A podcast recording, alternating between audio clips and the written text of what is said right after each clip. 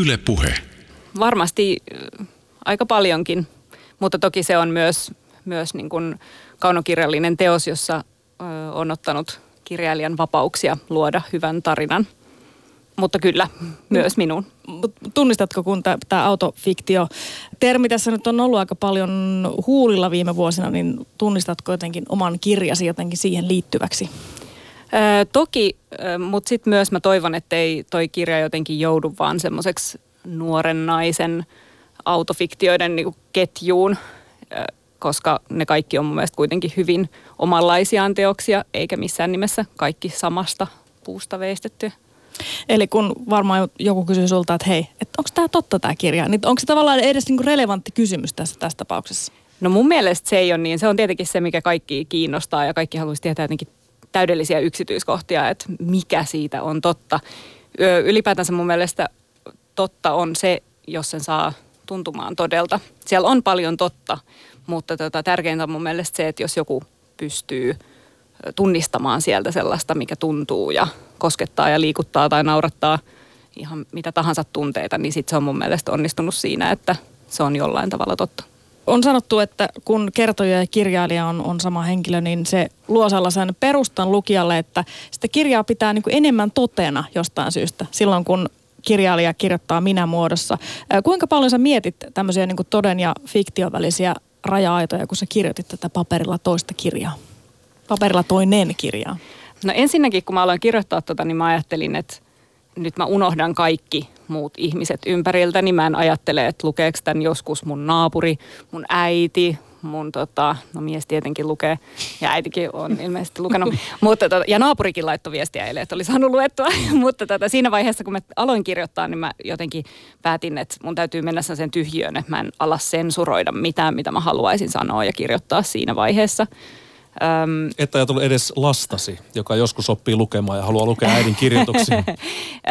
Sitä ehkä kaikkein vähiten, mutta sitten taas toisaalta tämä, tämä sijoittuu aikaan, jossa lapsi on hyvin pieni ja mm, olisi hyvin eri asia ehkä kirjoittaa kirjaa, missä olisi vaikka teini-ikäinen lapsi ja jotenkin hänen et, vaikka ajatuksiaan ja tekemisiään, että sitten tuommoiset vauvat ja taaperot on vielä aika samalla tavalla toimivia tietysti, tietyllä tapaa paperilla toinen kirja on, se on, on oikeastaan, että voi sanoa niin alusta loppuun asti, siinä on yksi kertoja ja se on se minä kertoja. Oliko tämä kuinka jotenkin selvä sulle tämä tietynlainen tyylilaji, joka tässä kirjassa on tämän minä-muodon kautta? Oli se kyllä ja se muodostui alun perin luovan kirjoituksen harjoitusten myötä. Niissä mä kirjoitin itse asiassa hyvin puhuttelevasti aina.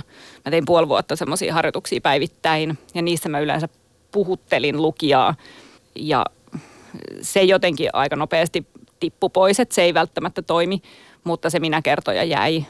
Ja tota, sitten mä halusin ihan tahallaan tehdä kaikista henkilöistä hyvin anonyymejä, että heillä ei ole nimiä, heitä ei ole hirveästi kuvailtu, että siellä ei ole mitään, no en tunnekään kyllä lakimiehiä, mutta kukaan lakimies ei karauta paikalle Porschella, vaan jotenkin ne olisi semmoisia, että se kertoisi ihmisyydestä ja sinne pystyisi asettaa tavallaan niitä kaikki oman elämänsä henkilöitä ilman, että niitä on liikaa kuvailtu ja että sinne jäisi tilaa lukijalle.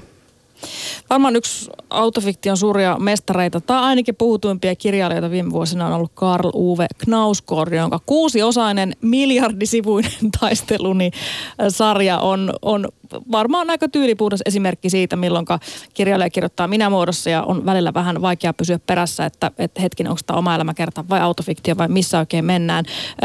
viime vuosina on ilmestynyt paljon myös kotimaisia autofiktiokirjoja, kirjallisuutta. Tuomas Kokon tosi kivat juhlat, Sisko Savonlahden, ehkä tänä kesänä kaikki muuttuu. Emilia Sjöholm, miksi autofiktio menestyy juuri nyt? Ylipäätänsähän musta tuntuu, että kaikkia kiinnostaa just se semmoinen tosi tapahtumat. Siis eihän tosi TVkin on ollut pitkään suosittua. Jollain tavalla autofiktio on varmaan jonkinlainen jatkumo jostain meidän niin Snapchatista ja storeista ja selfie-vimmasta. Kirjallisuuden jonkinlainen muoto siitä. Niin, elokuvissa on true crimeit ja kaikki mm, tällaiset niin. on aika et, kovaa valuuttaa tällä hetkellä. Kyllä, että joku siinä varmaan viehättää se, se totuus. Ja sitten tota, en nyt muista apua anteeksi, mikä podi se oli, mutta missä oli puhetta tällaisesta autotodellisuudesta. Että sitten ihmiset haluaa jotenkin myöskin ne kirjat, jotka eivät ole autofiktiot eivät ole totta, niin he haluavat alkaa uskoa, että sekin on totta.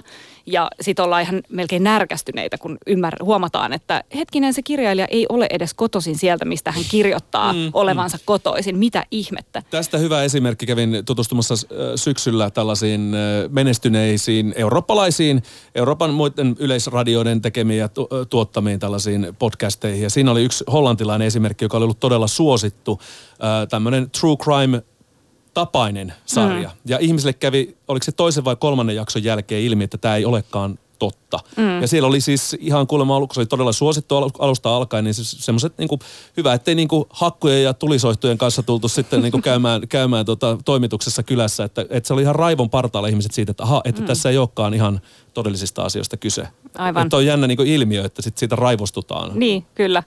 ja sitten jotenkin kyllähän musiikissakin varmaan moni sit ajattelee jostain lyriikoista, että – tämä sydänsuru on täysin totta. Mm. Ja silloin, jos sä uskot sen, niin sehän on onnistunut, oli sitten artisti kokenut niitä sydänsuruja itse tai ei.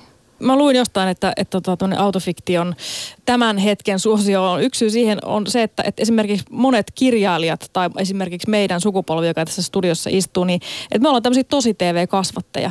Että semmoinen tietynlainen filteritön elämä on, on, on sellainen tai autenttisuudesta ja jostain todellisesta. Ja tähän tietenkään nyt kaikki tietää, että se näin ole, mutta joku se illuusio siitä on niin tärkeä, että, mm. että me halutaan lukea juuri tällaisia. Mä nyt sanon tämän tähän kohtaan tämmöisiä paperilla toinen tyyppisiä kirjaa, mm. jossa, jossa on niin kuin hyvin vahva samaistumispinta. Mä niin kuin väitän kirjan lukeneena, mä väitän, että se on niin kuin tavallista vahvempi sen mm. takia, että mä tiedän Emilia, että sä istut siinä ja, ja mä, mä äh, sitaateissa tiedän, että se kirja kertoo sun elämästä ja on jossain määrin perustuu todellisiin tapahtumiin. Mutta voiko tämä selitys todella olla näin yksinkertainen? Tosi TV, Instagram, filter, no filter. En tiedä. Varmaan ainakin just se, että miten mä itse koin tuota kirjoittaessa, että mä itse halusin ja haluan samastua ja jotenkin löytää jonkun, että hei joku muukin on kokenut jotain tämmöistä. Ehkä se ei tunnu niin pahalta, jos, jos joku muukin on kokenut jotain, mitä mä oon kokenut. Ja sitten tavallaan jotenkin me ollaan, musta tuntuu, että ollaan paljon yhdessä, mutta yksin ollaan jonkun just somen kautta yhteydessä, mutta sitten paljon yksin, että ehkä semmoinen kaipuu jonkun tunteen äärelle ja ihmisten äärelle on aika suuri ja sitten sit jos sä voit kokea tommosen ja sitten vaikka lähettää sen jälkeen Instagramissa mulle viestin, että olipa kiva, että en ollutkaan yksin täällä maailmassa näiden ajatusteni kanssa, niin ehkä siinä on jotain. Yle puhe. Paperilla toinen on itse asiassa aika monta kirjaa. Se on kasvutarina, se on seksikirja, se on paljastuskirja, parisuhdekirja, itsetuntokirja, häpeäkirja. Emilia, millaista kirjaa sä aloitit kirjoittamaan, kun kirjoitit paperilla toista? Olipas aika lista. öö, en ehkä ihan tietoisesti mitään noista, mutta kyllä mulla on ollut semmoinen ajatus siinä tehdessä, että haluaisi jotenkin vapauttaa ihmisiä häpeästä puhua asioista, joista ei välttämättä aina puhuta edes ystäville. Ja jotenkin, että et se avaisi semmoisia keskusteluja ihmisten välillä sitten luettuaan, että ei kokisi olevansa yksin ajatustensa kanssa. Koit sä, että suomalaisesta kirjallisuudesta, puut, kirjallisuudesta puuttuu tämmöinen teos? En mä osaa tuohon sanoa, että puuttuuko ihan suomalaisesta kirjallisuudesta, mutta ylipäätänsä mä ehkä ajattelen ja, ja toivon, että mun kirja olisi sellainen kirja, jota ei ehkä tiennyt tarvitsevansa, mutta luettuaan sen ymmärtäisi, että tämähän olikin just sitä, mitä mä olin etsinyt. Kun tuossa on monta kertaa puhuttu tämän sun kirjan yhteydessä, että, että ne on ne kuuluisat kolme liuskaa, joiden perusteella sit sait kustannussopimuksen, niin kerro meille nyt, millaiset ne oli ja mitä niissä luki niissä liuskoissa? Ne on kirjan siis luvut yksi ja kaksi, jotka on, mun kirjan kaikki luvut on aika lyhyitä lukuja, yhteensä 93.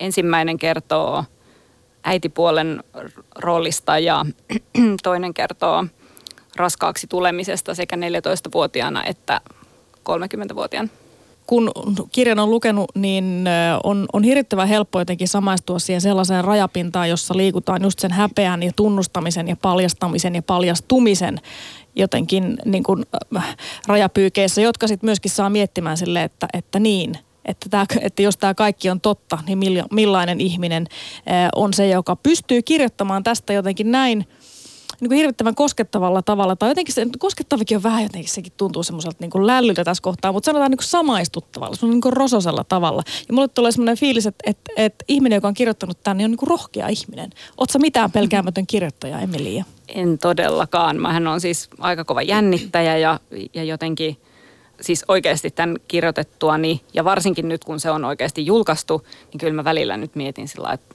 okei, okay, tällainen tuli tehtyä. ja toivon sille vaan niin jotenkin kaikkea hyvää. Mutta tota, joo, ja ylipäätänsä mä ajattelen, että kirja on jotenkin alkaa elää siinä vaiheessa vasta, kun se on lukijoilla. Että et nyt se vasta on muuttunut todeksi ja muuttunut merkitykselliseksi. Että totta kai se on mulle ollut hyvin merkityksellinen kirja, mutta – mutta silti se alkaa jotenkin elää elämäänsä vasta sit kun se saa lukijansa. Niin se on aika kova tavoite tavallaan kirjoittaa kirja sellainen, johon pystyy aika moni samaistuu ja, ja, ja ajatella, että tämä on semmoinen kirja, niin kuin sanoitkin tuossa, että, että en tiennyt, että minun piti lukea tämä. Että, mm. tarvi, että, että oli se, semmoinen fiilis, että minun tarvikin juuri lukea tämä kirja. Mm. Niin mi, mi, mistä sä sait tavallaan sen rohkeuden ja olla näin niin kuin paljaana sen suhteen? Okei, me puhutaan nyt tämmöistä autofiktiosta, jossa siis kaikki ei ole totta, mutta että kuitenkin mm. se palo ja rohkeus siihen kirjoittaa näin ilman filtteriä asioista.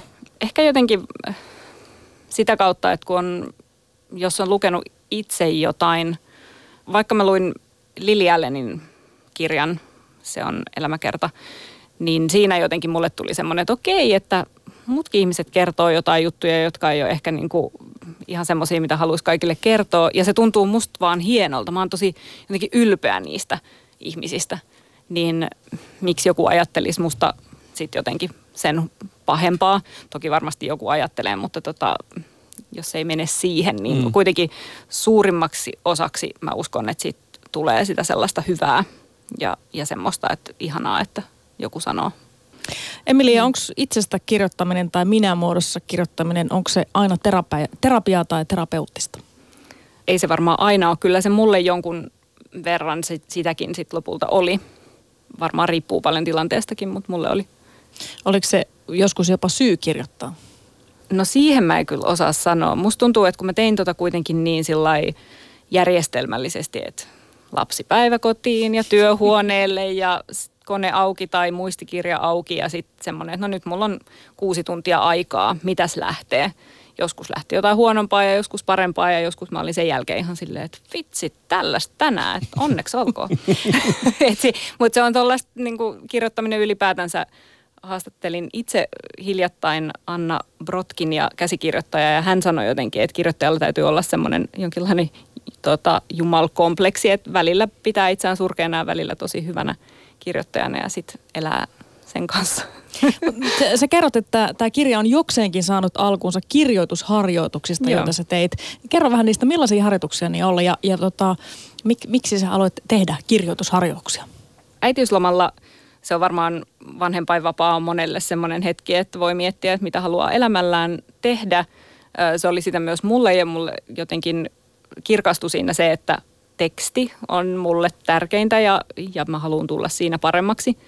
Ja sitten mä aloin tehdä, kaveri suositteli Natalie Goldbergin Avoin mieli, kuinka elää kirjoittajan elämää kirjaa, missä oli semmoinen tehtävä tai harjoitus kuin kirjoita 10 minuuttia teemasta muistan.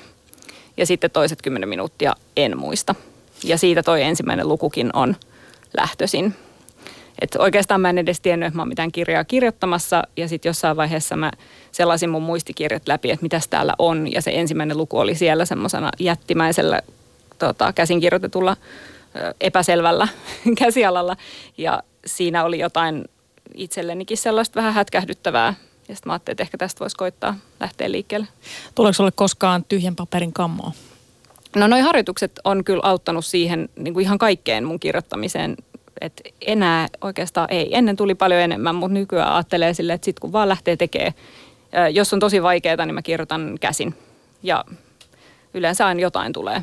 Onko käsinkirjoittaminen siis jotenkin helpompaa kuin, niin kuin naputtaa jotain läppäriä?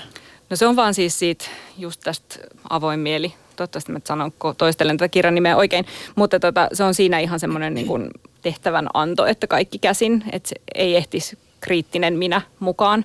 Että vaan kirjoittaa, mitä sieltä tulee ja ei siinä keskellä ala mitään suttaa tai kumittaa. Et jotenkin näytöltähän sitä näkee paljon selkeämmin koko ajan sen kokonaisuuden ja voi painaa deleteä ja et kullakärkikynällä kun vaan vetää sitä, mitä lähtee. Sitten voi sen jälkeen alkaa editoida, jos, jos vielä haluaa kun palataan vielä hetkeksi tuohon herra Knausgård, niin kuin hänet nyt, suuri ja mahtava herra Knausgård, kun hänet on nyt tässä mainittu, niin hän taas joskus sanoi, että kyllä perheelle suuri kirous on se, että yksi perheenjäsen on kirjoittaja.